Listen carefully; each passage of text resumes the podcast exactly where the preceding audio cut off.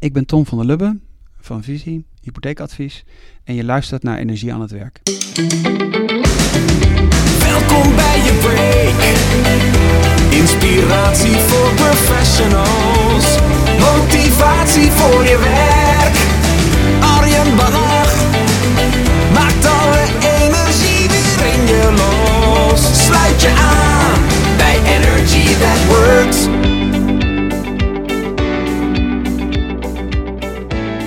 Beste luisteraar, tof dat je er weer bij bent. En ik ga gelijk aftrappen met een nieuwtje waar ik ontzettend blij en misschien ook wel een beetje trots op ben.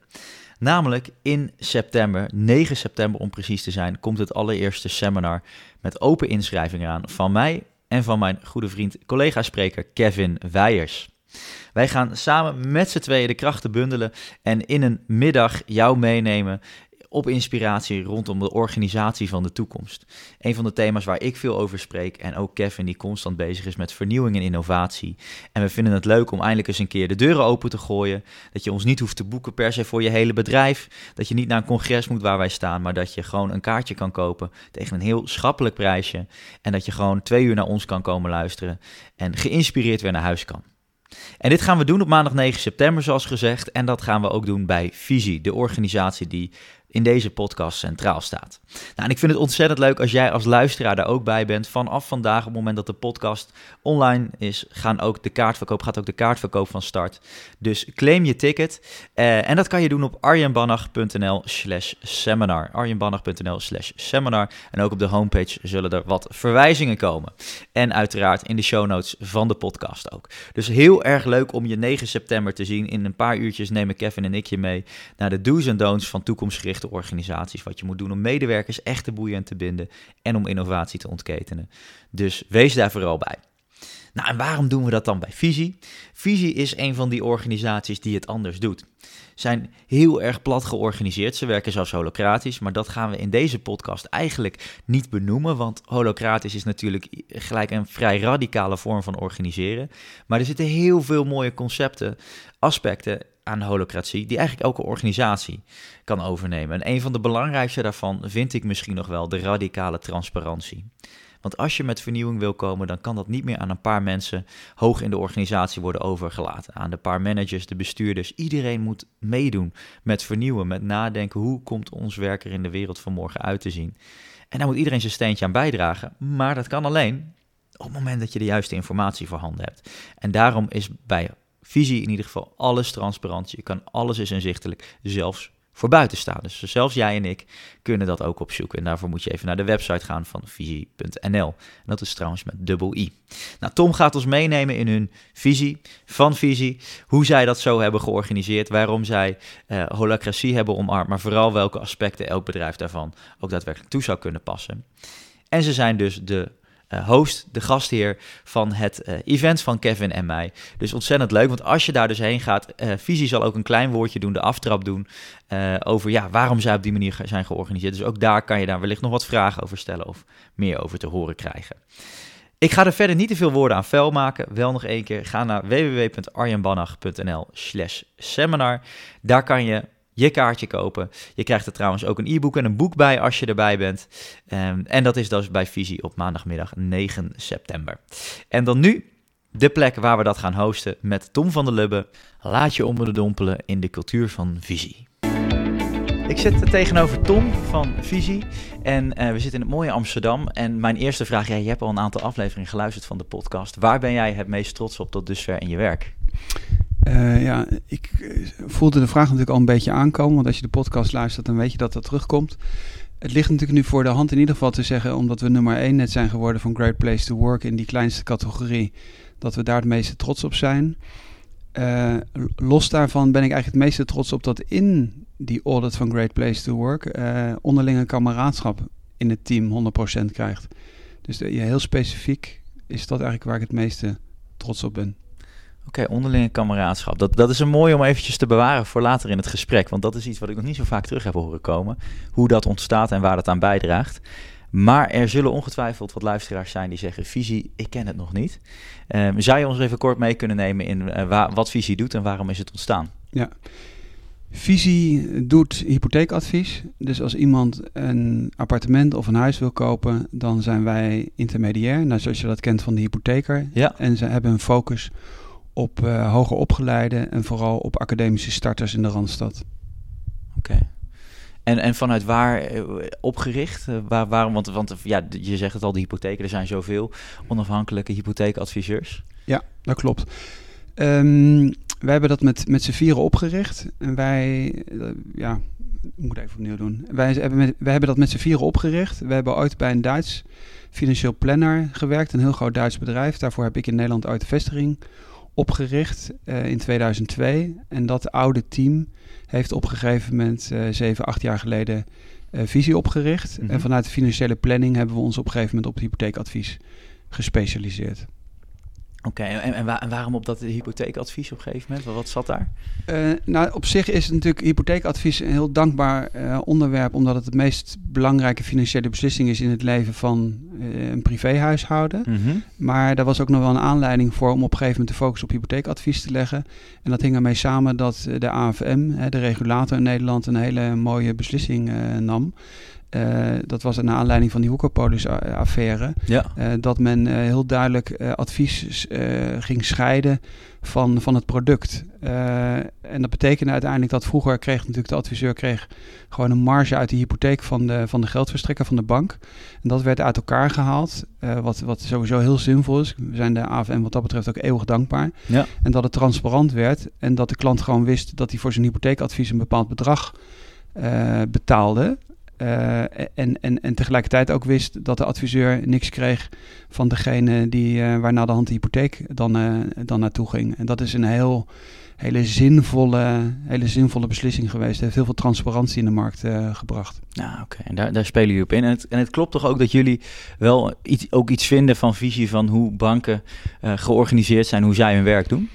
Ja, de, ik zou maar zeggen, de onderliggende gedachte is wel altijd geweest, en dat heeft met het eh, financieel planners DNA te maken. Als je een financieel planner bent, dan wil je op lange termijn met je klant samenwerken. En dan is het belangrijk dat iemand, eh, ik zou maar zeggen, zijn financiële huishouden heel goed op orde heeft. En de gedachte en de missie die wij als visie hebben, is dat wij vinden dat goed advies heel belangrijk is. eh, dat men lange termijn gericht moet zijn. Dat betekent dat de visie van het bedrijf of de missie van het bedrijf is dat we toch vinden dat die financiële sector veel meer of veel beter, veel kwalitatiever en veel meer lange termijn gericht en ook veel duurzamer zou moeten worden. Hm.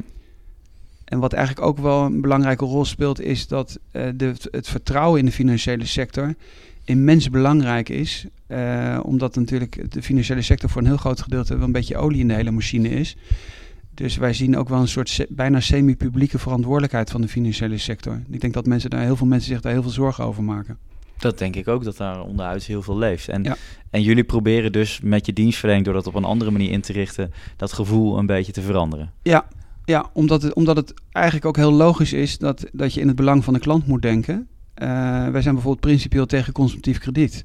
Omdat consumptieve kredieten bijvoorbeeld uiteindelijk huishoudens naar de Filistijnen helpen. Ja. Nou, dat begrijpt iedereen, omdat het hele hoge rentes zijn. Ja. Eh, dat betekent niet dat er helemaal geen uitzonderingen zijn. Maar le- lenen om, ik zal maar zeggen, te investeren... ondernemerschap, hypotheek, dat soort dingen... is iets anders dan dat je zegt van... nou, ik kan niet op vakantie of ik kan niet zus of zo kopen... en dan neem ik maar een consumptief krediet met een rentepercentage van 15 of 20 procent. Dat, Ja. ja. dan dan help je de mensen alleen maar naar de Filistijnen. Ja, mooi. En, dan heb je eh, zo'n missie met elkaar verwoord. Hè? En volgens mij is dat ook echt wel iets wat past bij deze tijd. Hè? Dat we met elkaar anders gaan kijken naar eh, waarom doen we eigenlijk het werk? Wat, wat is nou je maatschappelijke verantwoordelijkheid die je hebt als organisatie? Ehm, en dan moet je ook zorgen dat het een beetje gaat leven bij je mensen. Want hier werken natuurlijk eh, een groot aantal professionals. Dag in dag uit met elkaar. Hoe zorg je dat dat missiebesef ook een beetje leeft onder alle mensen die hier rondlopen? Ik vind het altijd een interessante vraag, omdat het wat mij betreft helemaal niet nieuw is. Eigenlijk is zingeving Ja. is eigenlijk de basis van onze beschaving. En dat zijn we een beetje eh, vergeten, denk ik. En nu komt het gelukkig weer terug. Zeker Mhm. ook bij de millennial generatie. Ja. Alleen iedereen weet eigenlijk dat zingeving veel, veel belangrijker is dan, dan allerlei andere dingen. Ook maatschappelijke verantwoordelijkheid heel belangrijk is. En dat als je dat niet doet en alleen maar heel eenzijdig eh, je winst maximaliseert, dat dat een, eigenlijk een doodlopende weg is.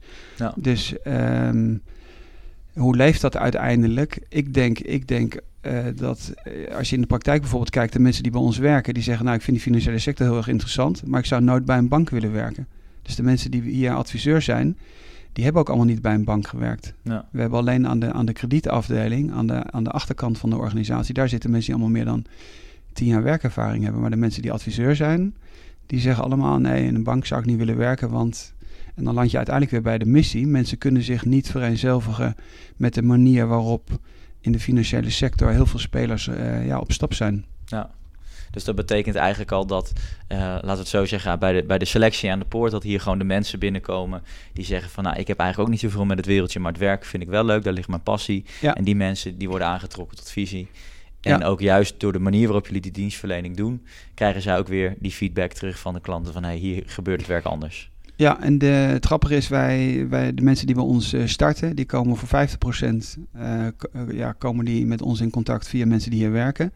Een kwart komt, komt hier binnen omdat ze klant zijn. En zeggen nou, dat wat ik als klant meemaak, dat vind ik zo positief. Ik wil wel bij jullie werken. En, een- en, en een kwart is dan nog overig. Ja. Wat, weet ik veel wat, een podcast luistert of een krantenartikel ziet. Of, of, maar bepaalde inhoudelijke thema's. En maar die hebben meestal met werkge- werkgeverschap te maken. Maar wij maken voor de rest geen reclame. Eh, aan de klantenkant niet. Eh, maar ook op het gebied van vacatures eh, staan. Ja, ik weet niet of we op dit moment op een platform staan. Maar dat komt allemaal... Eigenlijk is het allemaal mond-op-mond reclame. Kijk, en dat verraadt eigenlijk wel dat je natuurlijk iets goed doet. Ehm, en dat vind ik wel leuk om even terug te gaan naar het moment hè, dat jij met de drie compagnons visie begon. Ook dacht van, hé, hey, die manier van financiële dienstverlening, die kan anders. Ehm, en dan heb je natuurlijk een bepaald missiebesef, maar ook, ja, hoe willen wij met elkaar de toko runnen? Om het eventjes heel plat te zeggen. Ehm, welke ideeën had je daar aan het begin over? Ehm, nou, behalve de missie dat we die financiële sector eh, willen veranderen en willen dat die beter wordt, eh, hebben wij ook als missie, en dat is eigenlijk een beetje, hangt dat met het ondernemerschap te maken. Als je zelf ondernemer eh, wordt, dan denk ik dat de belangrijkste motivatie is dat je gewoon zelf je dingetje wil doen. Hm. Dus dat zijn ondernemers zijn heel vaak mensen die niet, die niet graag voor iemand anders werken. Dat zijn geen klassieke werknemers. En dan vind ik het altijd heel gek dat als ondernemers dan zelf een bedrijf hebben, dat ze dan gaan lopen micromanagen. Dus, dus dat wat je zelf eigenlijk niet wilt, ga je dan lopen doen bij je mensen. Ja. Nou, dat vind ik een beetje contradictio in terminis, een beetje een tegenstrijd met elkaar. Dus we hadden onmiddellijk eigenlijk al die missie dat we zeiden, de, de tweede missie die we hebben is dat, dat die omgeving en die manier van werken, die moet anders. Hm. Eh, mensen moeten, eh, moeten vrijheid hebben om dat in te richten. Nou, dan land je in principe bij dat hele thema zelforganisatie. eh, wa- waarvan wij ook denken dat het veel productiever is en veel prettiger is. Eh, ook, ook, ook als je zelf een bedrijf probeert eh, te laten groeien. Ja. Dat is interessant, want ik, het, prettige, volgens mij kan iedereen begrijpen dat op het moment dat jij niet inderdaad gemicromanaged wo- wordt, dat dat inderdaad voor meer energie zorgt, dat het inderdaad fijner aanvoelt. Je zegt ook productiever. En, en, en ja, is dat ook echt daadwerkelijk zo dat mensen productiever worden op het moment dat ze volledig vrij worden gelaten? Eh, ik denk het wel. Dus als je bij ons bijvoorbeeld een Holocracy Safari, dus een werkmeeting, eh, wat dan in uh, Holocracy Tactical heet, bijwoont. Ja. En dat kan overigens iedereen. Iedereen kan op de website gaan, eh, op eh, Visie Holocracy eh, eh, klikken. En dan kun je je aanmelden via Eventbrite voor een Holocracy Safari. En dan kun je gewoon live hier langskomen in een daadwerkelijke werkmeeting. Dus dat is niet iets dat we hier iets staan op te voeren. Ja. Dat is gewoon een, een, een daadwerkelijke meeting. En iedereen die daarin staat, die zegt na afloop... oh jee, dit is zoveel efficiënter Ja. dan hoe het bij ons functioneert. Dus wij denken dat er wel een hele grote correlatie is. Kijk, dat is interessant. En eh, dus, dus, dus dat is al één iets van hoe jullie inderdaad met elkaar die meetings doen, dat dat wellicht inderdaad meer voor meer pro- pro- eh, productiviteit zorgt. Ehm, en, maar jij bent er dus ook van overtuigd op het moment dat je mensen vrijlaat, eh, dat ze dus ook daadwerkelijk dus productiever zijn. Ja. Ja. En eh, heb je daar dan nog bepaalde, want dat is wel interessant, bepaalde randvoorwaarden voor? Want ik denk dat heel veel mensen het toch zullen weten van op het moment dat we mensen meer vrij gaan laten, dan wil ik weten, ja, houden ze zich wel aan de regels? Is er een return on investment? Dat soort zaken. Ehm, behalve dat je natuurlijk doet vanuit een bepaalde, eh, ja, bepaalde visie die je hebt. Maar hoe zorg je dan voor dat die productiviteit ook echt gegarandeerd is? Ja, ik vind het altijd heel erg interessant dat, ik zou maar zeggen, de bedrijven die met zelfsturing bezig eh, zijn, eh, of bijvoorbeeld eh, transparante salarismodellen hebben of bo bonus hebben afgeschaft, et cetera, die krijgen in principe altijd de vraag, functioneert dat dan wel bij jullie? Ja. Terwijl de wetenschap eigenlijk exact het tegenovergestelde al elke keer bewijst.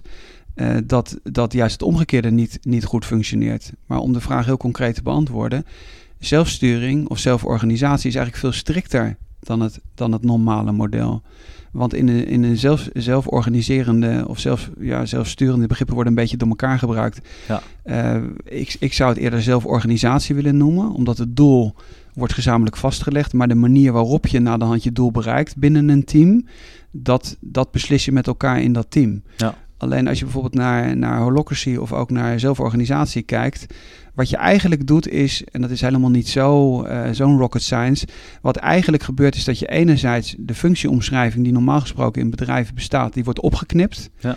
en die wordt permanent aangepast. Dus je hebt in een, in een zelforganiserende structuur met rollen, is veel duidelijker en transparanter wie voor welk thema binnen de organisatie überhaupt verantwoordelijk is. Dus eigenlijk is het veel taffer en harder dan normale organisatiestructuur. Omdat in een normale organisatiestructuur ki- kijkt iedereen of naar het plafond of naar elkaar. En zegt ja van, ja nee, ik dacht dat iemand anders het deed. En dat is in een zelforganiserende structuur, bijvoorbeeld ook als de onze. En bij ons staat dat zelfs bijvoorbeeld ook open. Je kunt bij ons in onze organisatiestructuur gewoon klikken. Ja. Of onder de e-mail kun je gewoon zien wie bij, wie bij ons intern voor welk thema verantwoordelijk is. Ja. Mooi, dat vind, dat vind ik al een heel interessant thema. Want wat je daarin dus ziet, is dat mensen niet een afgekaderde baan hebben. Dit is jouw takenpakketje. En dat moet je tot in den treuren dat je hier werkt, moet je dat uitvoeren. Maar er zijn dus allerlei verschillende rollen, waardoor je dus mensen volgens mij ook veel meer aanspreekt op hun daadwerkelijke talenten en hun set van kwaliteiten en eigenschappen. Ja, het, het principe is, eh, is dat je vanuit de sterke kant eh, denkt. En niet kijkt wat iemand niet goed kan. Mhm. En eigenlijk is het ook zo dat binnen het team dat gedaan wordt. Dus eh, als je met een team bent en je hebt gewoon, bent voor een bepaald thema verantwoordelijk, dan zul je op basis van die rollen, zeker als je ze verder uitsplitst, dan wordt het, ja, wordt het meer modules. En hoe kleiner de modules zijn, hoe meer fluïde je organisatie of je team wordt. Omdat je eigenlijk gewoon met elkaar ja, een soort uitonderhandelt. Ja, Eh, wie pakt wat op? En dan ligt het natuurlijk voor de hand dat iemand zegt van nou, dit doe ik heel graag, ik pak dit wel op. En iemand anders zegt, ik, ik, ik doe wel dat. Ja. En dat zijn eigenlijk dingen, als je bijvoorbeeld naar bijvoorbeeld eh, hele grote andere stukken van de samenleving kijkt, ook, ook privé, daar doe je eigenlijk de hele dag niks anders. Ja. Dus als je samen het huishouden doet, dan zegt de een, nou, ik, doe wel, ik ga wel stofzuigen, en de ander zegt, ik ga wel boodschappen doen. Maar daar denk je ook niet over na. Ja. Maar er wordt ook permanent uit onderhandeld wie, wie doet het liefste wat. En dan blijven er een aantal dingen over waar je beide misschien geen zin in hebt. En dan zeg je van, nou weet je wat, ik heb hier geen zin in. Of dat zijn de dingen waar we be- beide geen zin in hebben. Wie doet wat en wie doet wat. Dus hè, get, get the shit done. Dus het is ook niet zo dat zelf organiseren dan betekent dat je alleen maar de leuke dingen loopt te doen. Nee. Het is wat dat betreft heel erg strikt en heel erg taf. En, en veel gedisciplineerder, omdat veel duidelijker is wie eigenlijk waar eh, verantwoordelijk voor is. Welke afspraken je gemaakt hebt. Ja, mooi.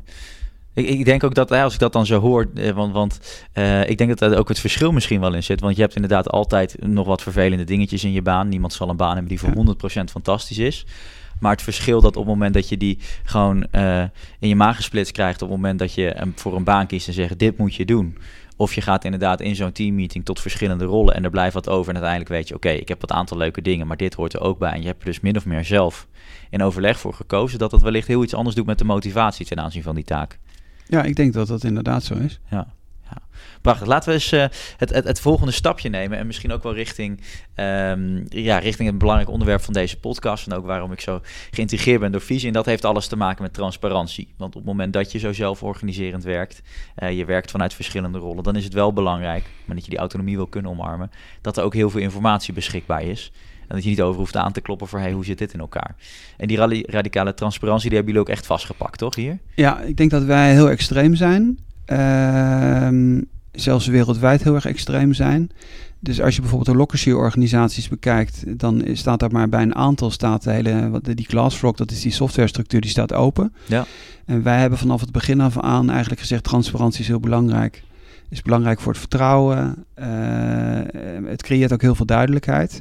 En, en eigenlijk is het idee daarachter dat als dingen naar buiten toe openstaan, eh, ja, dat dat enorm eh, helpt. Omdat je ook eigenlijk weet bij alles wat je doet, dat iedereen mee, mee kan kijken. Ja.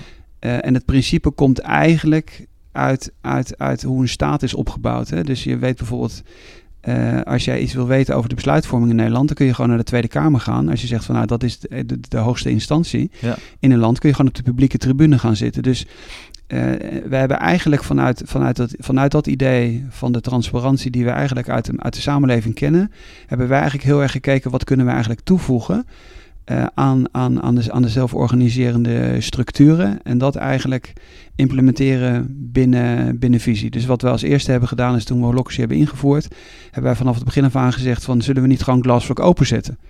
Nou, dat is, hele dat is heel interessant, omdat de eerste reactie is, oh shit, maar dan kan iedereen dus zien wat ik doe. Ja, ja dat is dus zo. Maar is er dan eigenlijk iets tegen? Dus het, het basisprincipe is, bij Radical Transparency is, alles is zichtbaar. Ja.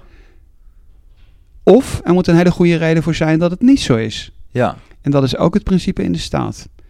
En dat begint dan bij die rollen. Dus de hele organisatiestructuur zit open. Dus iedereen kan daarin klikken als je, als je bij ons op de website gaat. Onder de e-mail staat het. Ja, en dan ga je in principe steeds verder. Uh, en dat kun je dan, dat kun je dan ja, steeds verder uitbouwen naar salarissen. Uh, en dan begin je intern. Ja, en dat gaat op een gegeven moment dan ook extern ga je dat ook openzetten. Ja, Laten we eens even, want ik, ik, ik vind het prachtig dat dit gebeurt. En ik geloof ook dat je daardoor meer begrip wellicht uh, kweekt onderling. En daardoor ook meer samengewerkt kan worden. Tot nieuwe perspectieven komt. Uh, maar jullie zijn wel een hypotheekverstrekker. Er gebeuren hier natuurlijk. Uh, het, gaat om fin financiën. En in die financiële wereld is juist openheid iets wat we absoluut niet kennen. Waar heel veel mensen ook zouden hebben van we bezitten allerlei hele kostbare informatie. Dit moeten we absoluut niet doen. Uh, maar dat is, daar kijken jullie dus ook anders tegenaan. Nou, het hangt er heel erg vanaf wat het is. Klantendata zijn natuurlijk, uh, die staan natuurlijk nooit open. Nee. Dat is logisch. Dus ik zou maar zeggen, als je in een klassieke organisatie de verschillende dimensies gewoon doorloopt, uh, dan, dan is het wat dat betreft ook helemaal niet zo ontzettend gek. En er zijn soms wel voorbeelden wereldwijd waar, waar dat ook gewoon gebeurt. Dus bijvoorbeeld waar wat, ja, wat bijvoorbeeld heel erg omstreden is, of, of tenminste wat mensen heel erg interessant vinden, is altijd dat hele thema met salarissen. Ja. Nou, dat thema wordt altijd veel groter gemaakt dan dat het uiteindelijk is. Uh, we, hebben, we zijn er al een jaar of drie mee bezig. Uh, hebben daar overigens tot nu toe bijna niks over verteld. Omdat we het heel belangrijk vonden dat gewoon intern in alle rust te ontwikkelen. Ja. Maar wat we bijvoorbeeld hebben gedaan is dat we hebben gezegd, weet je wat, in eerste instantie zetten we alles intern open, alle salarissen. Uh, zodat je in principe wat ze dan spanningen noemen of, of uh, uh, vragen wederzijds, ja. ja. dat kun je beter gewoon intern oplossen als het bedrijf klein is. Dan kun je het makkelijker opschalen. Dus wat we hebben gedaan is intern dat, dat opengezet en we hebben, we hebben dat dan speed dates genoemd. We hebben er een rol, eerst een rol voor aangemaakt. Dat heet een Compensation Architect. Kun je ook gewoon bij ons bekijken. Dus als je visie Compensation Architect zou googlen, dan vind je die rol. Dan kun je zien welke accountabilities of welke verantwoordelijkheden daarbij horen. Ja. Dan werden die speed dates georganiseerd en daar, daar werden twee vragen gesteld. Wat vind je van je eigen salaris? En wat vind je van de salaris van je collega's? Nou, eerste vraag zou je dan zeggen, oh nou ja, oké, ik ben benieuwd wat komt eruit. Nou, uh, dat, dat, kun je benchmarken. Dus dat hebben we gebenchmarkt. We hebben gewoon curves gemaakt en gekeken wat zijn gewoon marktsalarissen. Nou, dat doen andere ondernemingen ook. Ja. Dan hebben we gewoon curves gemaakt. Alleen wat veel interessanter is, is natuurlijk onderling. Want dat is wat natuurlijk binnen heel veel bedrijven leeft. Ja, hoe, wat verdien ik ten opzichte van iemand anders? Ja. En we hadden een hele interessante situatie dat iemand die bij ons online doet, uh, daar zei een collega die adviseur zei van hoe kan het nou dat uh, Mark Peters veel geld verdient hier? Uh, en en uh, het aardige is natuurlijk dat die twee mensen dan gewoon samen gaan zitten. Daar menselijk natuurlijk gewoon een goede band is. Ja. En dat diegene die online heeft, doet, Mark Peter, die heeft Daan uitgelegd. Nou, dat kan ik je wel uitleggen waarom dat zo is. Kijk maar naar de, markt, uh, naar de marktsalaris. Ik zou overigens extern, als ik heel lang zou zoeken, zou ik misschien zelfs banen kunnen vinden die, waar ik nog meer verdien. Dus je lost wat dat betreft, los je die spanningen onderling los je dan op. Ja. Nou, dan heb je uiteindelijk heb je alles intern openstaan. En de volgende stap is dat we het extern gaat, gaan openzetten. Dus iedereen kan dan extern zien wat iedereen bij ons uh, intern verdient. Want het maakt in principe ook helemaal niet uh, uit. En is wat dat betreft ook niet iets nieuws. Dus we weten allemaal wat, uh, wat Mark Rutte verdient. Dat Ja. vinden we heel normaal. Van CEO's weten het voor een gedeelte ook. Waarom zou je dat niet gewoon transparant maken? Ja. En, dan, en dan proberen, als er dan onvrede ergens leeft, dat systematisch op te lossen. Mooi. Ja, want het is natuurlijk wel, de heeste, dat vind, ik mooi gezegd, want het is natuurlijk toch een beetje taboe over wat verdien je, dat mensen dat eigenlijk niet met elkaar willen delen, terwijl, je, uh, terwijl het wel uh, inderdaad in heel veel gevallen een bepaalde onvrede kan zijn over wat verdien ik, of in ieder geval ook zorgen Ja. kunnen maken over verdien ik niet te weinig. Ja, klopt. En dat, dat kan je op die manier natuurlijk... Uh, Maar er is wel een belangrijke randvoorwaarde en dat is vaak wat vergeten wordt. En dat is in een podcast heb je gelukkig wat meer tijd dat soort dingen Ja. uit te leggen dan in een snel uh, kort interview of een one-liner of een krantenartikel. Wat we hebben gedaan in eerste instantie is dat we hebben gezegd, de doelstelling is dat de mensen die bij ons werken, en voor de missie komen, dus intrinsiek gemotiveerd zijn, Ja, die gaan we niet zeggen van ja, omdat je voor die missie komt, gaan we je minder betalen dan elders. We doen het omgekeerd. We zeggen, en dat is het basisprincipe, eh, dat, dat we vinden dat iedereen die bij ons werkt in zijn peergroup tot de beste 20% mag behoren.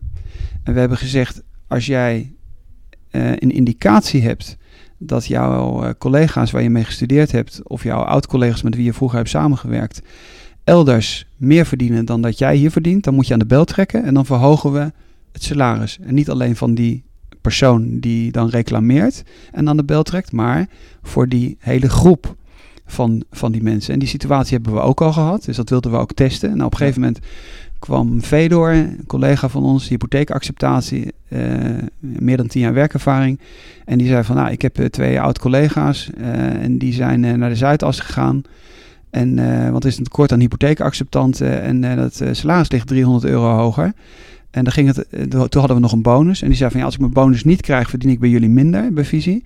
En als ik, als ik die bonus wel krijg, dan zit ik op hetzelfde. Maar ik zou eigenlijk met mijn basissalaris... zou ik wel gewoon hetzelfde willen hebben. Want ik weet niet of eh, ik die bonus k- eh, krijg. Ja. toen, toen hadden we dus nog bonussen. Nou, we hebben dat aangepast. En het, wat was nou het interessante? Het feedback van Fedo was... eh, eh, hij zei van, nou, ik had dat eigenlijk eerst niet verwacht... dat het dan toch zou gebeuren. Ja. Dus mensen, mensen hebben ook gewoon... willen dat dan toch testen, zou ik maar zeggen. Ja. Is toch een soort, soort wantrouwen. Gewoon uit het verleden. Omdat mensen al bij andere bedrijven hele andere dingen hebben meegemaakt. Het is niet walk the talk. Ja. En die zei van, nou, het belangrijkste was voor hem... dat wij dat überhaupt dan serieus hebben genomen en veranderd hebben. ja, En dat gaat natuurlijk dan als een lopend vuurtje door het bedrijf. Eh, en, en dus je, dus je, je levert eigenlijk het bewijs dan dat dat wat je, wat, je, wat, je, wat je predikt, dat je dan ook daadwerkelijk doet. En dat is eigenlijk denk ik het aller, allerbelangrijkste van zo'n salarismodel. Het moet wel flankerend, moet dit geregeld zijn, want anders functioneert dat niet. Prachtig. Ja, en dat is ook het moment dat je natuurlijk, hè, jij en je, je drie compagnons, dat, dat, je het kan laten zien dat je het ook echt meent. En misschien zijn dat, dat juist ook wel de momenten waarin veel organisaties ook juist de mist in gaan van hè, aangeven, we willen naar jullie luisteren, we willen jullie naar de zin maken. In dit geval gaat het dan over salarissen, maar op het moment dat het dan puntje bij paaltje komt, dan kiezen we toch voor de veilige weg, hand op de knip, terwijl je daar wel mee het vertrouwen van je mensen beschaadt. Ja, en weet je wat het grappige is? Hand op de knip. Eh, mijn mening is dat de mensen niet kunnen rekenen. Want niks is duurder dan dat iemand die je niet wil verliezen, dat die vanwege het geld weggaat. Ja. Eh, dus of jij een salaris van, van een hypotheekacceptant met 300 euro. Ik zeg niet dat 300 euro per maand niet geld is. Hè? Ja, ja. Maar iemand te verliezen die meer dan 10 jaar werkervaring heeft. eh, dat zijn allemaal topmensen. ja. Die wil je juist niet verliezen. Dus, dus je bent die van je eigen portemonnee. Als je als je, als je, je topperformers verliest. Omdat je ze eigenlijk gewoon meer zou moeten betalen. Ja, mooi. En, en het gaat misschien uiteindelijk nog niet eens zozeer inderdaad wat je ook al eventjes liet doorschemeren, omdat je dan die paar honderd euro extra salaris krijgt, maar misschien nog veel meer om het gevoel van, hé, hey, er wordt hier echt naar me geluisterd. Dat klopt. Dus dit is een organisatie waar ik echt graag wil zijn. ja, het is ja. wa- walk the talk. Hè? Ja. Prachtig. Hey, je liet eh, eh, Glassfrog even vallen. Dat is het systeem waar jullie mee werken. Kan je daar iets over Ja, zeggen? Glassrock is de software eh, van Holocracy. Oké, ja. En ik zou iedereen aanbevelen die bijvoorbeeld met zelforganisatie of zelfsturing aan de slag wil. Ja. Om met, eh, met, de wer- met het werkoverleg te beginnen. Dus wat je bij ons ook kunt bijwonen. Omdat je daar in, in immense efficiency eh, slag kunt maken. Eh, en dat betekent dat je een staande meeting hebt. Eh, nou, misschien voert dat te ver om dat helemaal, helemaal uit te diepen. Maar uiteindelijk gaat het erom dat je aan het eind van die meeting op een knop drukt. En dan heeft iedereen een halve minuut, of tenminste twee seconden later, het protocol of de, of de ja, Getting Things Done lijst, noem ik het maar even, in zijn mailbox. Eh, en dat, dat werkt gewoon enorm efficiënt. Dus ja, ik kan het eigenlijk iedereen aanbevelen. Maar je kunt in Glassrock ook zien eh, wie voor wat verantwoordelijk is. Dus je kunt in Glassrock zie je de cirkels, dus de organisatiestructuur van het bedrijf. Ja. En binnen de cirkels zie je de rollen. En onder de rollen ha- hangen de verantwoordelijkheden. Dus Ja. wat ze dan de accountabilities noemen. Dus eigenlijk de, de oude piramide die we misschien een beetje kennen, dat is daar in cirkels opgedeeld. Ja. Oké. Ik, ik, ik vind het toch eh, leuk om wel eventjes kort, want als we iets met elkaar volgens mij in Nederland niet goed doen, dan is het eh, vergaderen. Hè, want eh, ik, als ik bijvoorbeeld even in de agenda kijk van mijn vriendin, die, die is eigenlijk de hele dag niks anders aan het doen, van meeting naar meeting aan het gaan. En dan denk ik van ja, is dit nou de meest effectieve manier om je tijd te besteden? Volgens mij niet. En dan hoor ik inderdaad vaker dat, dat, dat dit systeem effectiever dat doet. Maar, maar kan je ons kort eens even meenemen hoe dat dan ook uiteindelijk leidt tot die druk op de knop? Ehm, Nou, je hebt in Holocracy heb je dus een scheiding van meetings. Ja. Het enerzijds gaat het om, ik zou maar zeggen voor de mensen die vertrouwd zijn met Getting Things, dan gewoon echt wat gedaan moet worden. En het andere is het overleg of de discussie over wie eigenlijk voor wat verantwoordelijk is. En dat wordt uit elkaar getrokken. En dat is al een enorme belangrijke eh, stap in de goede richting. En Ja. in, dat, in dat werkoverleg heb je een, een uiteindelijk, eh, zo- moet je dat zo zien dat de mensen die staan bij ons elke morgen, ja, het is een soort daily stand-up. Ja. Wat, je uit, wat overigens ook wat dat betreft niet in andere eh, situaties ook bestaat. Hè, als Scrum en Agile, Ja. et cetera, heb je een beetje dezelfde logica. En dan wordt de agenda wordt opgebouwd binnen de meeting. Dus iedereen zegt eh, twee of drie woorden en dan wordt de agenda gevuld. En dan gaat het eigenlijk erom dat iemand vanuit zijn rollen aangeeft wat hij van iemand anders nodig heeft of waar hij niet mee verder kan. Eh, en wat ze dan tensions of spanningen noemen. Ja. En dan wordt het op de agenda ge- gezet en zegt hij van nou ik heb dat en dat nodig. Of degene die dat faciliteert, eh, die- die, zorgt dat, eh, dat het allemaal in de goede baan gaat. En het is een hele gedisciplineerde meeting waar ook niemand door elkaar heen praat. Dus er is een hele strikte, gedisciplineerde manier van vergaderen. Waar je, ik zal maar zeggen, na een half uur tussen de 15 en, en, ja, tussen de 15 en 30 punten jagen wij er een half uur doorheen. Ja. Nou, dat is onvoorstelbaar. En we hebben regelmatig dus ja, elke week mensen die daar, die daar dan dat bijwonen. En die zeggen van nou, dat had ik gewoon twintig jaar eerder moeten, eh, moeten meemaken. Eh, en dat is eigenlijk ook iets wat, ja, wat, wat, wat, wat, wat natuurlijk veel mensen enorm eh, ja, stoort. eh, Dat die vergaderingen niet productief zijn. Dus wat dat betreft denk ik dat het een heel goed startpunt is als je je organisatie beter wilt maken. Ja, prachtig. Eh, Nog, nog heel kort eventjes, hè, want je, je gaat met elkaar, je begint staand. Je deelt eventjes, even heel simpel gezegd, wat je op je lever hebt, wat je op dat moment bezighoudt, wat je nodig hebt vanuit de rol die jij hebt, waar je Ja. op die, dat moment mee bezig bent. Op basis daarvan wordt gewoon een lijst gemaakt met dit zijn alle punten die we moeten bespreken. En eh, die worden vervolgens, eh, ja, word je die, worden die gewoon puntsgewijs afgewerkt. En dan begrijp ik dus ook goed dat alleen de mensen reageren die een beetje linken aan die rol van de persoon die het heeft ingebracht. Ja, dus eh, neem een heel simpel voorbeeld, dat is makkelijk. Ja. Deze podcast wordt op een gegeven moment opgeleverd. En dan zou ik in de meeting staan van, ik zou zeggen, internet online, wat bij ons dan growth. Ja. dus de growth circle heet. En dan zou ik zeggen podcast. Eh, en dan, eh, dan, dan zou mijn thema zijn, wanneer wordt dat ding online gezet? Ja, En dan zegt degene, de rol die daarvoor verantwoordelijk is, de socializer, zegt ik zet dat vandaag online. Ja. Of diegene zegt van, nou, ik heb van jou nog even input nodig. Welk, stuk tekst, welk stukje tekst wil je hebben? Ja. Nou, dan is dat thema afgevinkt. check. En dan ga je door. Ja. ja. En dan uiteindelijk, en dat, dat, en dat verwerk je dan in het Glassrock-programma en dan... Ja, het is gewoon een soort to-do-lijst die je naar de hand eh, in je mailbox landt. Ja. En is, is het dan, eh, hebben we het dan nu over de meeting, die, eh, het overlegmeeting, of echt wat er, hè, dus, dus het hoge overen misschien, waar je met elkaar, of is het echt het, het stukje to-do's gedaan meeting, wat de dingen die er Het, is, het, is, het, is, het is eigenlijk is het de vergadering van de Getting Things dan. Ja, Maar dat heb je per team. uiteraard, ja. Dus je hebt dat, dat kan, het hypotheekacceptatieteam heeft elke dag die tactical. Uiteindelijk is het ook een soort werkverdeling. Hè? Ja, Dus eh, wat dat betreft is dat natuurlijk ook, eigenlijk is dat niks nieuws. Dus in het verleden, waar één keer per dag de postbode langskwam, gebeurde exact hetzelfde. Daar werd de post op een hele grote tafel gesodemieterd. Eh, en dan werd het werk gewoon verdeeld. Dus dat heeft bijvoorbeeld ook, dat heeft ook, heeft ook een functie. Dat je bijvoorbeeld ook kijkt van hoe is het balanced. Eh, wie heeft het te veel, wie heeft het te weinig. En, dat, en dat, dat zullen mensen ook als spanning bijvoorbeeld hebben. Of zeggen van ik heb hier een moeilijke case. Ik heb hier nog even input voor nodig. Of eh, dit wil ik nog even delen. Of, eh, ja, wat dat betreft is het gewoon een hele efficiënte manier om, om, om, om te levelen. Tegelijkertijd ook te kijken van ja, loopt alles rond. ja. En je hebt wel een rol van facilitator nodig, liet je even vallen. Ja, dat is misschien wel heel belangrijk. Ik zal maar zeggen, wat ook heel belangrijk is, is, en dat is ook iets wat je eigenlijk ook in andere structuren ziet, is dat de rol van de klassieke teamleider, die wordt ook uitgesplitst. En dat maakt het ook allemaal meer fluïde. Dus je, je hebt wat ze dan lead link noemen, dus degene die verantwoordelijk is voor de resources van het team. Ja. Dat wordt gesplitst van degene die modereert of van de secretary rol. Maar dat is iets wat in sommige organisaties ook wel gesplitst wordt. Dus als je bijvoorbeeld vergadert, dan is het heel prettig als iemand bijvoorbeeld een modererende rol heeft, zodat de anderen zich meer bijvoorbeeld op de inhoud van een vergadering kunnen concentreren. Dus het kan best zijn dat bijvoorbeeld, ik zou maar zeggen, raden van bestuur eh, vergaderen met een moderator. Ja. Grappig, mooi. Of met een secretary, die bijvoorbeeld alleen maar voor meer protocolaire eh, ja, dingen verantwoordelijk is. Zodat je daar niet hoeft, hoeft eh, te concentreren. Ja. Nou, dan kan ik me voorstellen dat er misschien luisteraars zijn die denken van ja, maar aan de ene kant goed om zo te gaan vergaderen, maar het zou misschien ook kunnen de menselijkheid misschien een beetje uit het overleg haal. Ehm, hoe kijk jij daar tegenaan? Ja, dat is iets wat bij Holocracy heel veel eh, besproken wordt. Ja. Eh, wat, wat Brian Robertson zelf ook vaak ter sprake brengt. En ik ben het daar volledig mee oneens. En dat heeft ermee te maken.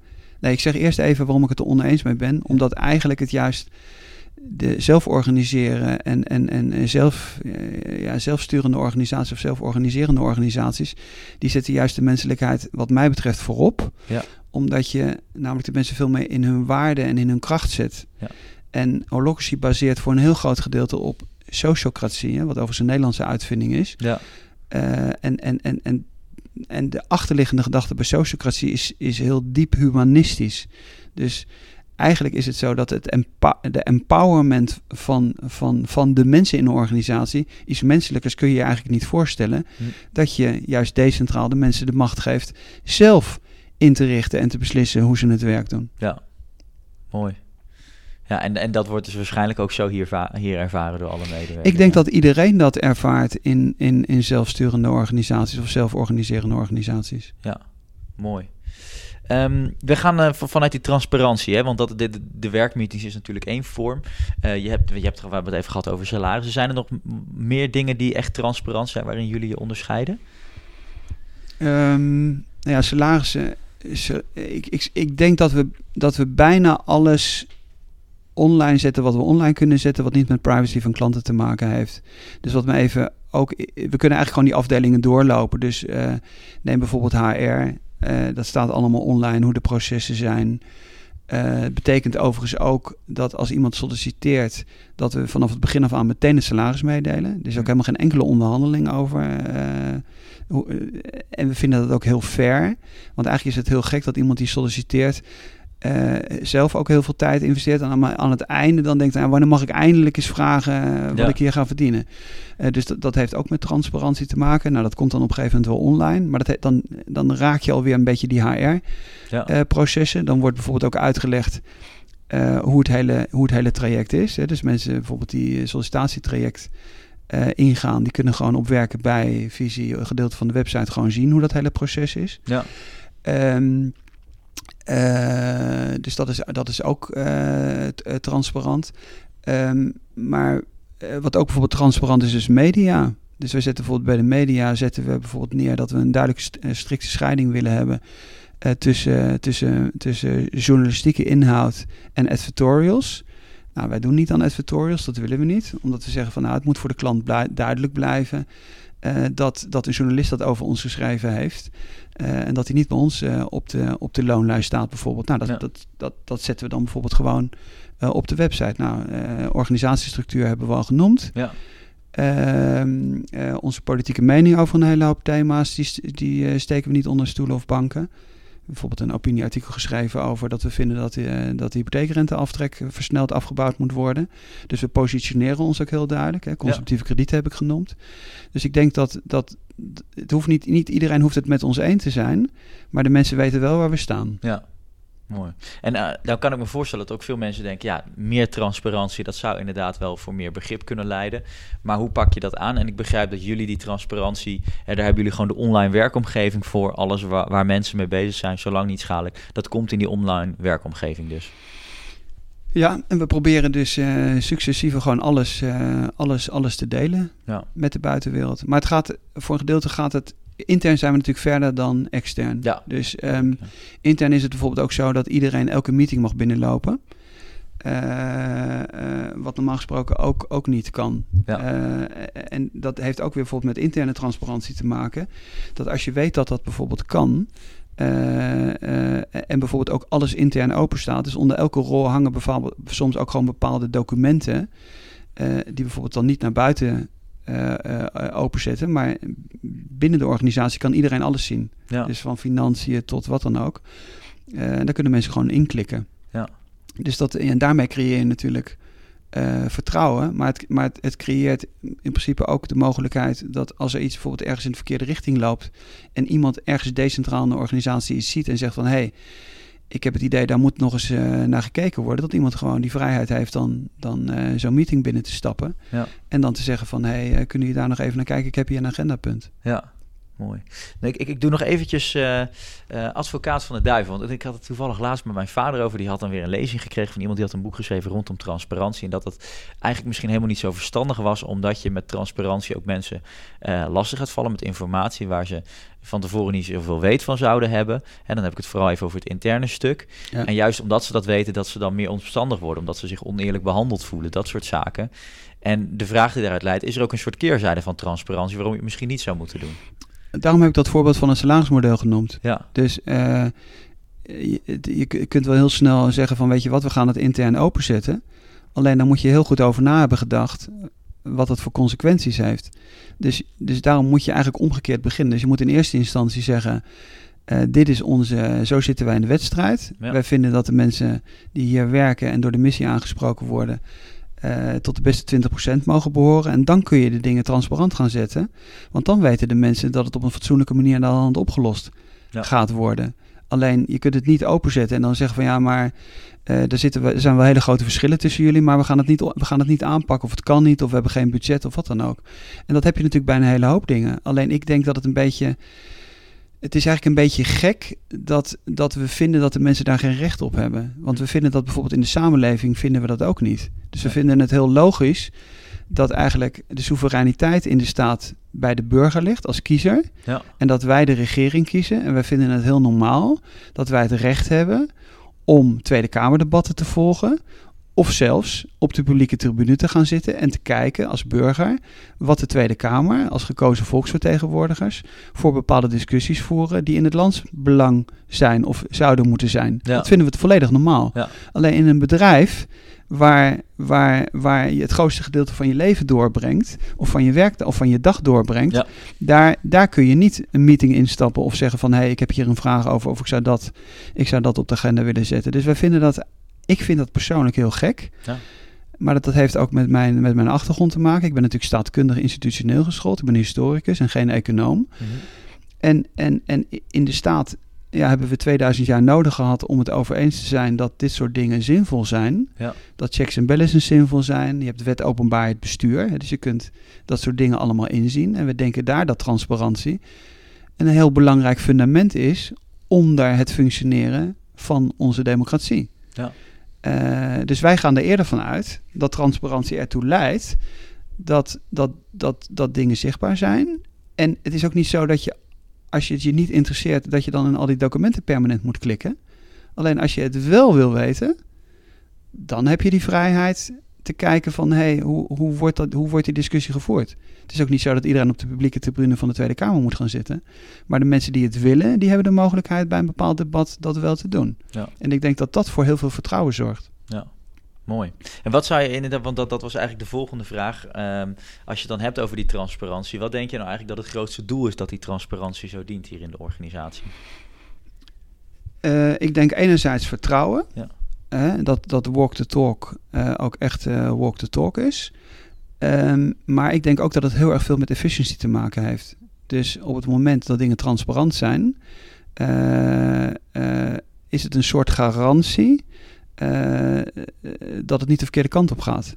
En dat is bijvoorbeeld in de samenleving vinden we dat ook heel normaal. Dus stel je voor, we zouden geen pers hebben die kritisch bericht over allerlei dingen. Hm.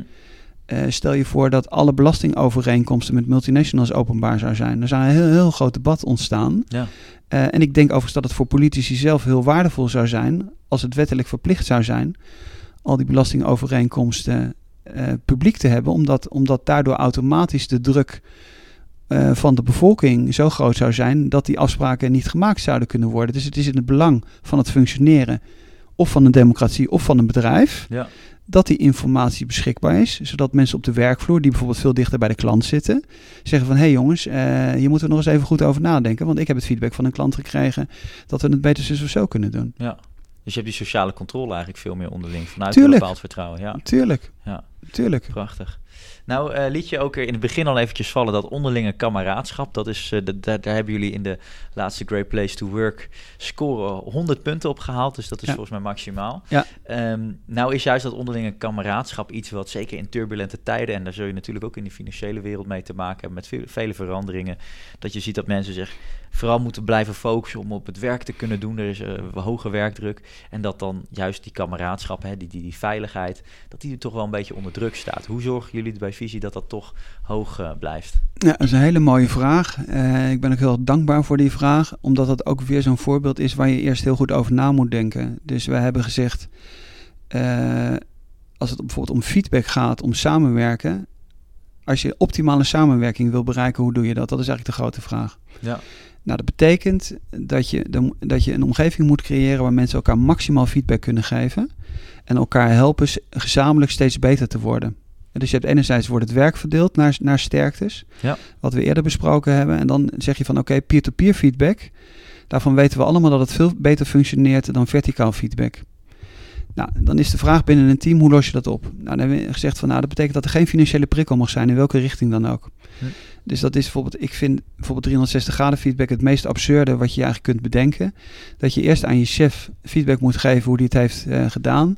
En, en jouw chef is degene die na de hand jou een bonus gaat geven of, of, of voor jouw promotie verantwoordelijk is. Nou, dat functioneert bijvoorbeeld niet. Nee. Maar ook onderling, als je weet dat een aantal mensen maar een bonus kan krijgen, nou dan zul jij het best wel lastig vinden binnen een team om iemand bijvoorbeeld negatief feedback te geven, want je weet dat het een financiële implicatie heeft voor je collega. Ja. Of omgekeerd, krijg je een soort gedrag dat je zelf heel erg eh, jezelf op de schouder gaat lopen kloppen. Iemand anders geeft je negatief feedback. Eh, dat is een beetje een karakterkwestie. Die mensen wil je niet hebben. Je wilt een no-asshole cultuur hebben. Eh, dat mensen een beetje dat voordringige eh, gedrag gaan vertonen. Omdat ze weten dat ze dan hogere kans hebben om een bonus te hebben. Dat extroverte gedrag, dat wil je ook niet. Ja. Dus de basis is dat dat geen financiële implicaties heeft. Nou, dus hebben, wij hebben eh, het salarismodel ontkoppeld van eh, performance. Ja. Nou, dat is bijvoorbeeld iets wat je heel weinig ziet. Dat zie je eigenlijk alleen maar bij de overheid. Nou, en, en toevallig ook, eh, ja, sorry dat ik je Ja. onderbreek, bij Lean Consultancy Group, die eh, samen met jullie ook eerste zijn geworden. Ja. Die hebben dat Ja. natuurlijk ook. ja, dus op zich is dat wel inter- inderdaad interessant dat de bedrijven die allemaal nummer 1 zijn geworden, allemaal de medewerker op de eerste plek zetten. Ja, Alleen je ziet, je ziet nog wel een verschil in hoe drastisch dan de volgende stappen worden gezet. Want wij hebben, behalve dat we dan gezegd hebben, die financiële prikkels moeten eruit, zodat Ja. mensen elkaar maximaal feedback kunnen geven. Wat eigenlijk ook iedereen wil, want iedereen wil eigenlijk gezamenlijk het optimale resultaat bereiken. Niks is prettiger en bevredigerder dan dat. Ja. de volgende stap is bijvoorbeeld, als het om leidinggevende gaat of de coördinerende rol. We hebben geen verschil in salaris tussen degene die de coördinerende verantwoordelijkheid voor een team heeft en de rest in het team. Dus wat je een beetje uit Scrum ook kent, hè? een beetje de product owner of degene die de coördinerende projectleider eh, is. En dat hebben we met een rolerend eh, principe verbonden, wat ze dan primus, eh, wat primus inter pares heet. Eigenlijk komt dat uit de Griekse oudheid, ja, waar je eigenlijk een rolerend principe hebt. Dus de mensen kiezen binnen een cirkel degene die de coördinerende verantwoordelijkheid heeft ja, voor de resources, zoals het dan heet. En zeggen dan eigenlijk in de praktijk degene die het meest geschikt is of het meeste ervaring heeft, die moet maar daarmee beginnen. En dan wordt het een soort, dan wordt het een soort eh, ja, estafette bijna, zou ik zeggen. Een half jaar later wordt opnieuw gekozen en dan weten de mensen, nou weet je wat, nou, misschien moet maar de collega doen die, die, eh, die inmiddels ook genoeg ervaring heeft en die het ook zou kunnen doen. En omdat die coördinerende rol veel kleiner is dan gebruikelijk, hè, omdat het al meer fluide is binnen die, die organisatie of binnen dat team, gaat het allemaal hartstikke goed. Dus je hebt, je hebt teams die hebben eigenlijk al met z'n vieren, als ze met z'n vieren zijn geweest, is ieder al een half jaar aan de beurt geweest. Ja. Maar dat zijn dingen die ook allemaal wel heel erg belangrijk zijn eh, voor eh, de onderlinge samenwerking. Dus je moet heel erg oppassen dat je, je kunt niet één element eruit halen en, en over de rest, en zeker over dat soort fun- fundamentele dingen, dan niet, eh, dan niet nadenken. Dat functioneert niet. nee. En is het dan ook zo dat, dat, dat eventuele, hè, want, want salarisverhoging vinden mensen toch altijd interessant, als je dat, Ja. dat gewoon volledig te maken heeft met het aantal dienstjaren dat Ja, je bij de is organisatie bent. Ja, dat bepaalt. Dat is zo, en dat, maar dat weet men bijvoorbeeld ook uit onderzoek. Dus de mensen, we hebben bijvoorbeeld, er staat een podcast ook bij ons op, nee niet een podcast, een video op, eh, op de website, een visietalk met Kilian Wawoel, eh, een Nederlandse wetenschapper die je waarschijnlijk ook kent. Ja. Die eigenlijk eh, een hartstikke goed boek daarover heeft geschreven. En uit onderzoek blijkt dat, dat mensen eigenlijk die hygiënefactor onder elkaar ook, ook heel belangrijk vinden. En, en, en het interessante is, is dat bijvoorbeeld leraren en mensen in de zorg, die zijn het meest tevreden. Hm. Eh, terwijl ze eigenlijk het zwaarste werk eh, doen. En de mensen in de financiële sector, die het meeste verdienen, die zijn het meest ontevreden eh, eh, over hun salaris. Ja. Eh, dus daar is best wel veel onderzoek naar gedaan. Eh, we weten ook dat bonussen contraproductief zijn. Nou, dat, eh, iedereen kent ook de YouTube-video's, Ja. Daniel Pink, et cetera is. Alleen het absurde is, ondanks het feit dat we wetenschappelijk al lang wezen, weten dat dat niet functioneert, dat een heel groot gedeelte van het bedrijfsleven nog exact zo functioneert. Ja. En de bedrijven die dan bonussen afschaffen en de verschillen bijvoorbeeld ook in salaris tussen de leidinggevende en de, en de teamcollega's afschaffen, dat zijn, de, dat zijn de bedrijven, zoals wij, die dan moeten uitleggen waarom het dan bij ons functioneert. Ja. Terwijl wij zeggen van, ik vind het heel, wij vinden het heel vreemd. Eigenlijk zouden al die andere bedrijven moeten uitleggen eh, waarom het, eh, of het bij hun functioneert. Dus de, de absolute lakmoesproef zou zijn in een hele grote organisatie. De mensen te laten kiezen in elk team.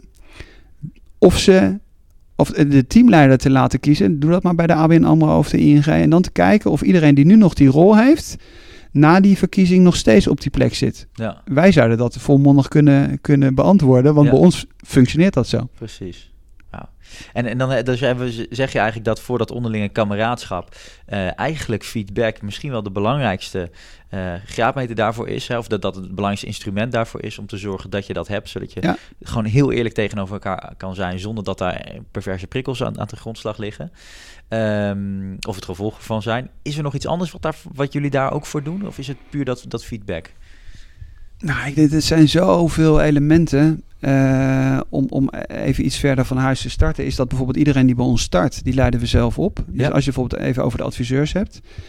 eh, en die doorlopen alle, alle teams. Dus, dus ook het, het wederzijds begrip voor elkaars werk is immens groot. Veel groter dan dat je alleen maar in één gedeelte van de organisatie begint. eh, en zegt van, weet je wat, ik ben adviseur en ik, en ik, ik word alleen in het adviseursteam opgeleid. Betekent echter dat bijvoorbeeld de inwerktijd veel langer is. Ja. Dat de kosten van, van het inwerken veel hoger zijn. Dus dan, dan eh, zeggen soms mensen van ja, dat zou toch allemaal veel sneller kunnen gaan. Je zou allemaal veel sneller kunnen groeien. Neem toch gewoon mensen aan die in de bank eh, vroeger eh, dat werk hebben gedaan, et cetera. Of eh, werk ze gewoon veel sneller in. Maar dat doen we dus allemaal niet. Maar dat zijn allemaal aspecten die aan de hand voor dat wederzijdse feedback en dat wederzijdse vertrouwen en dat wederzijdse kameraadschap natuurlijk immens belangrijk zijn. Ja. Dus dat, eh, dus dat betekent dat iedereen die hier werkt, die weet gewoon van elke, elk team, hè, Ja. van die weer uit bepaalde rollen bestaat. Ik zou even heel simpel gezegd afdeling willen zeggen Ja, dan. afdeling, ja. Ja, van elke afdeling weet hij gewoon precies, eh, misschien ook wel wie er werken, maar wat het werk is wat daar wordt gedaan. De mensen hebben het werk zelf gedaan. En hebben het zelf ook uit. Iedereen heeft, ik zou maar zeggen, daar waar het, het, het, het, telefoonverkeer binnenkomt, dat heet dan, eh, heb, ook overigens hebben we ook het woord happiness factory, eh, Ja. of happiness. Eh, daar hebben de mensen ook allemaal de telefoon opgenomen. Ja. Maar ze hebben ook allemaal in hypotheekacceptatie gezeten.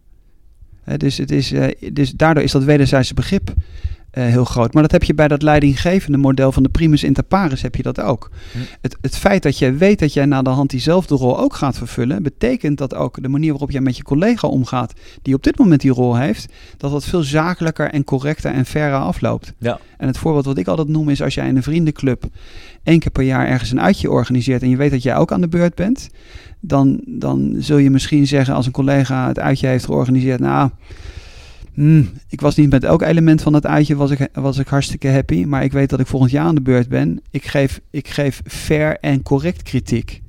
En dat is heel anders. Het is altijd heel makkelijk om van de zijlijn te roepen dat je het allemaal veel beter doet. Alleen als je naar de hand zelf aan de beurt bent, dan wordt dat wat dat betreft veel fairer en overigens ook menselijker. Want er Ja. wordt natuurlijk vaak heel erg unfair kritiek gegeven. En een beetje dat lijnrechterprincipe. Ik sta, ik sta langs de kant en ik sta andere mensen te vertellen hoe ze het moeten doen. Ja. Alleen als je dan naar de hand zelf aan de beurt bent, ja, dan eh, ziet de realiteit natuurlijk er toch een stuk anders uit. Ja, prachtig. Dus door echt dat werk ook zelf te gaan doen.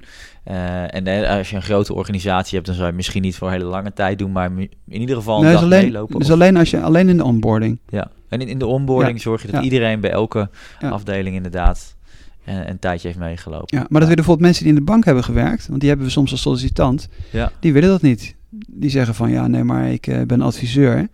En eh, ze zeggen nog net niet, daar ben ik te duur voor. ja, Eh, maar dat is een beetje wel een beetje het idee wat erachter zit. ja.